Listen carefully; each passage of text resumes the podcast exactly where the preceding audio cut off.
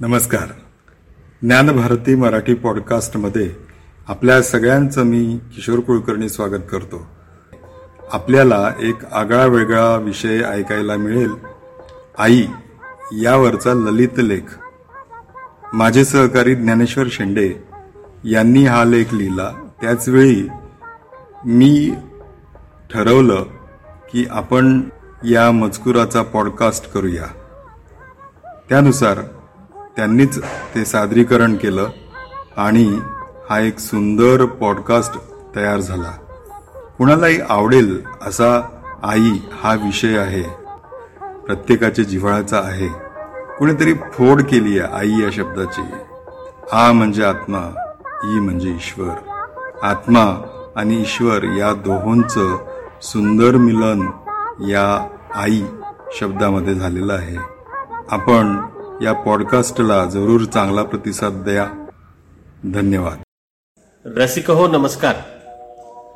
अंधाराच्या साडीवर चांदण्यांची खडी या बऱ्याचशा आत्मकथनपर आणि ललित बंधात्मक अशा लेखनाला अनेक रसिकांचा श्रोत्यांचा भरभरून प्रतिसाद मिळतो आहे.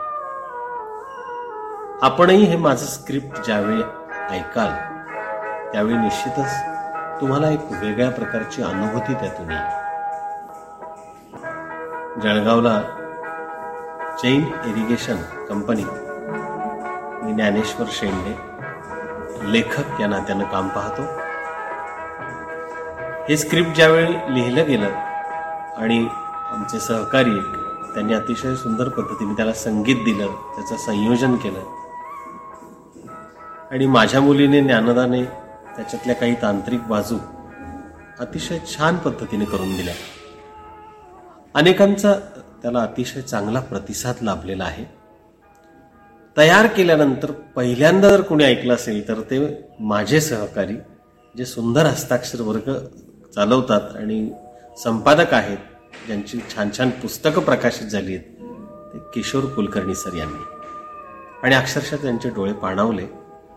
कधीतरी बालपणी कुमार वयात किशोर वयोगटात आई आणि वडिलांच्या परिस्थितीच्या संदर्भातल्या काही नाजूक बाबी आपल्या आयुष्यात घडलेल्या असतात. प्रत्येकाच्याच आयुष्यात घडलेल्या असतात.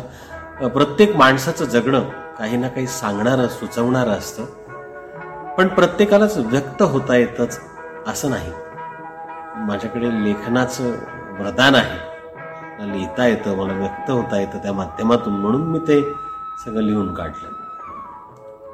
आणि एक वेगळ्या प्रकारची सत्य घटना थोड्या काही काल्पनिक संवादासह ती मांडता आली.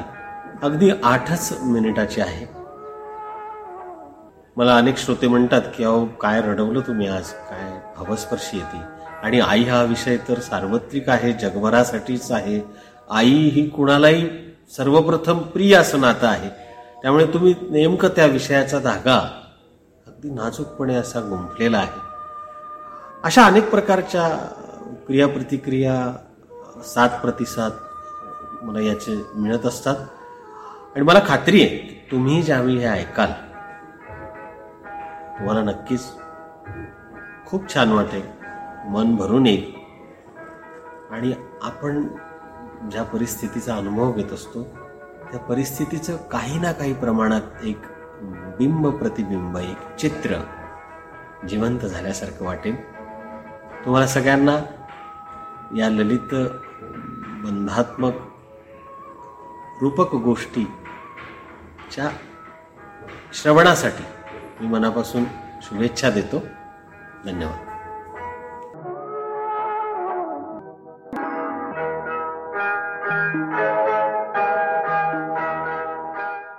अंधाराच्या साडीवर चांदण्यांची खडी. तात्याच्या दुकानात सारं काही मिळायचं. आज नगद कल उधार ही पाटी नव्हती असं नाही. परंतु आडल्या नडल्याला थोडा जास्तीचा भाव लावून उधारही मिळायचं. तात्यांचं दुकान सणावाराला रंगीबिरंगी दिसायचं. विशेषतः संक्रांतीला तिळागुळासह रंगपेटीतल्या रंगासारख्या हलव्याच्या पाकिटांनी मस्त झळकून जायचं. निळ्या गुलाबी लाल पिवळ्या पतंगीच पतंगी. भारी भारी डिझाईनचे ग्रिटिंग्स किराणा कांदे कोथिंबीर प्लॅस्टिकच्या बाहुल्या अशा हजार गोष्टी म्हणजे तात्याचं फेमस दुकान. आदल्या दिवशी संध्याकाळी परगावून निरोप मिळाला. संक्रांतीला मी घरी राहणार होतो. माझं इथलं काम वाढलं आहे अजून चार पाच दिवस तरी घरी येता येणार नाही. आपल्या पतीच्या अशा निरोपांची तिला तशी सवयच झाली होती. सामाजिक कामात राम शोधणाऱ्या ध्येय वेड्याची सहचारिणी ती आई काळजीत पडली घरातले पैसे संपलेले पाकिटात शेवटचे वीस रुपये होते. हे घरी आले असते तर तात्याचे थकलेले किराणा बिल तरी देता आले असते. तिळगुळ काय सगळं आयटीत घेतलं असतं. आता एवढंसं तोंड करून पुन्हा नको ती बोलणी खाऊन उधार सणवार मागणार. रात्री उशिरापर्यंत ती विचार करीत राहिली. खिडकीतून दिसणाऱ्या चंद्राशी चांदण्यांशी आणि त्यात रमणाऱ्या स्वप्नाळू जगाशी तिचं हळुवार नातं होतच. आकाश स्वतःशीच गुणगुणत होतं. अंधाराच्या साडीवर चांदण्यांची खडी काय बोलायचं कसं बोलायचं हे सारं काही ठरवून मनाचा पक्का निर्धार करून आई सकाळी सकाळी तात्याच्या दुकानावर दोन पायऱ्या चढली आणि शब्द कानावर या. आजूबाजूच्या दोन चार माना तिच्याकडे भरकन वळल्या. त्या पायरीवरच ती घट्ट थांबली. सहा लेकरांची आहे ती. आज तिच्या लेकरांनाही लेकरं झाली आहेत. तेव्हा फार छोटी होती तिची मुलं. तात्या हे चार पाच दिवसात आले की पैसे देते तुम्हाला. आज संक्रांतीचं थोडस लाडू करायचे होते. लेकर शाळेत जातील आता थोडं लवकर देता का? वा म्हणजे आधीचे पैसे आधी हातात ठेवा बाई. पायरी उतरा. तुम्ही येण्याआधी दोन उधार मागणारे आकलले मी.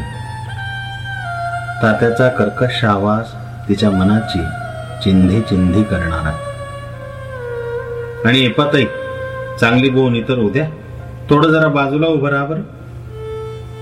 दुकानाच्या भिंतीला खेटून आई तशीच उभी राहिली. तशीच अगदी तशी दोन तास तिचे पाय भरून आले खूप दुखू लागले. मटकन पायरीवर बसली. आईच ती.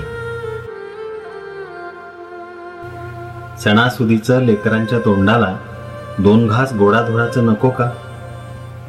बसून बसून कंटाळली जन्मजात तेजस्वी असलेल्या त्या माऊलीला दोन तास पायरीवर बसून ठेवणाऱ्या नियतीला मोठी मौज वाटली असणार. तात्या वरमला घ्या बाई उठा आता. सारी ताकद एकवटून ती उठली. भिंतीचा आधार होताच. असं काही मनाला टोचलं बोचलं की तेव्हाही टचकन पाणी यायचं तिच्या डोळ्यात. क्षणात तिने अश्रू भिरकावला तात्यानं पिशव्या दिल्या. लगबग घरी आलेल्या आईनं पाहिलं तिच्या सहा लेकरांपैकी तीन शाळेत गेली होती. तिला काय? सारेच लाडके. कुणी काही हिणवो नाहीतर टाकून बोलो तिच्यासाठी तिच्या लेकी म्हणजे नक्षत्रांचं देणं. सर्वांसाठी पटकन लाडू वळण्यात आले. हौशे हौशे वड्याही झाल्या. टिफिनमध्ये लाडू वड्या जाऊन विसावल्या. उरलेल्या तिघांना तर लगेच दिलं. आता तिघांना स्वतः देण्यासाठी तिची तयारी विलक्षण होती. झटपट सारा आवरून लगबग ती निघाली. हरिणाच्या पायाचं बळ आलं. कन्याशाळेतल्या मुलींची मोठी सुटी तिनं बरोबर साधली. किलबिल किलबिल पक्षी बोलती. पोरींवर फार जीव तिचा. लेकींची तोंड गोड झाल्याचं पाहून ती आनंदानं पार विरघळून गेली. संक्रांतीला काळी साडी घेतली ही पहा. तुम्ही घेतली का वहिनी? मी कालच आणली. चार घरं सोडून राहणाऱ्या जोशीबाई भरभर बोलत होत्या. तिनं साडी पाहिली. जोशीबाईंना एक छानसं भक्तिगीत ऐकवलं. जोशीबाई घरी निघून गेल्या. मनात काळ्या साडीची रांगोळी आता आकार घेऊ लागली. पाच सहा दिवसांनी तिचे पतिराज बाहेरगावून परतले. आता या मनातल्या साडीला वास्तवात आणण्यासाठी तिचा हट्ट सुरू झाला. कधीही काहीही न मागणाऱ्या कशासाठीही न रुसून बसणाऱ्या अजिबात हट्टी नसलेल्या बायकोनं संक्रांतीची काळी साडी मागावी आणि तेही संक्रांतीनंतर पतिदेवांनी शेवटी पाचशे रुपये राजी हातावर टेकवले. आई छान तयार झाली जोशीबाई आधीच तयार होत्या. फक्त आणि फक्त लेकरांच्या सुखाचा आणि नवऱ्याच्या कल्याणाचा आशीर्वाद देवाकडे मागणाऱ्या आईला साडीसाठी इतकी जय्यत तयारी पाहून सर्वांचा चेहरा पाहण्यासारखा झाला होता. संध्याकाळी शुभम करोतीनंतर लेकीने हळूच विचारलं नवी साडी दाखवतं खरं? आम्ही नाही मागणार. छे ग काही खास नव्हत्या त्या साड्या. काळ्या रंगाच्या छटा त्याच त्या असणार काय वेगळं असणार त्यात? मिळालीच नाही मला मनासारखी. पतिराजांना तेवढ्यात पाण्याचा तिकडे ठसका लागला. आणि ते म्हणाले अगं मग माझ्या पाचशे रुपयांचं काय? ते देऊन टाक ना मला. अहो तात्यानं दिले. किंवा दुकानात जाताना. आणि मला काय करायची? काळ्या रंगावर कोरलेल्या चांदण्यांची साडी आता. तिच्या रोजच्याच गोष्टीत मात्र ही चांदण्याची साडी कायम असायची. आई म्हणायची चांदण्यांची साडी खरोखर काय छान असेल ग. नक्षत्रांची नक्षी असेल का तिच्यावर? राजहंसाची जोडी असेल का?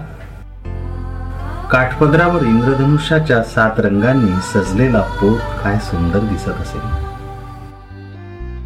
चांदण्यांची खडी असलेली साडी अजूनही तिला तिच्या स्वप्नातच दिसते.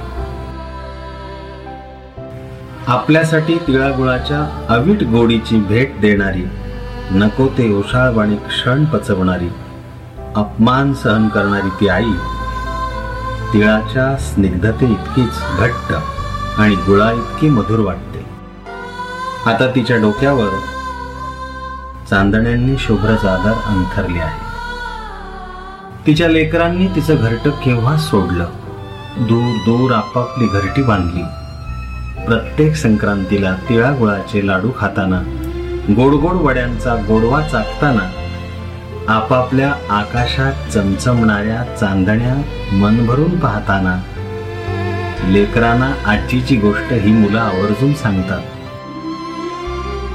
डोळ्यातून विरघळणाऱ्या कृतज्ञ आसवांनी संक्रांतीचा सण गोड होत जातो आपापल्या गोकुळात.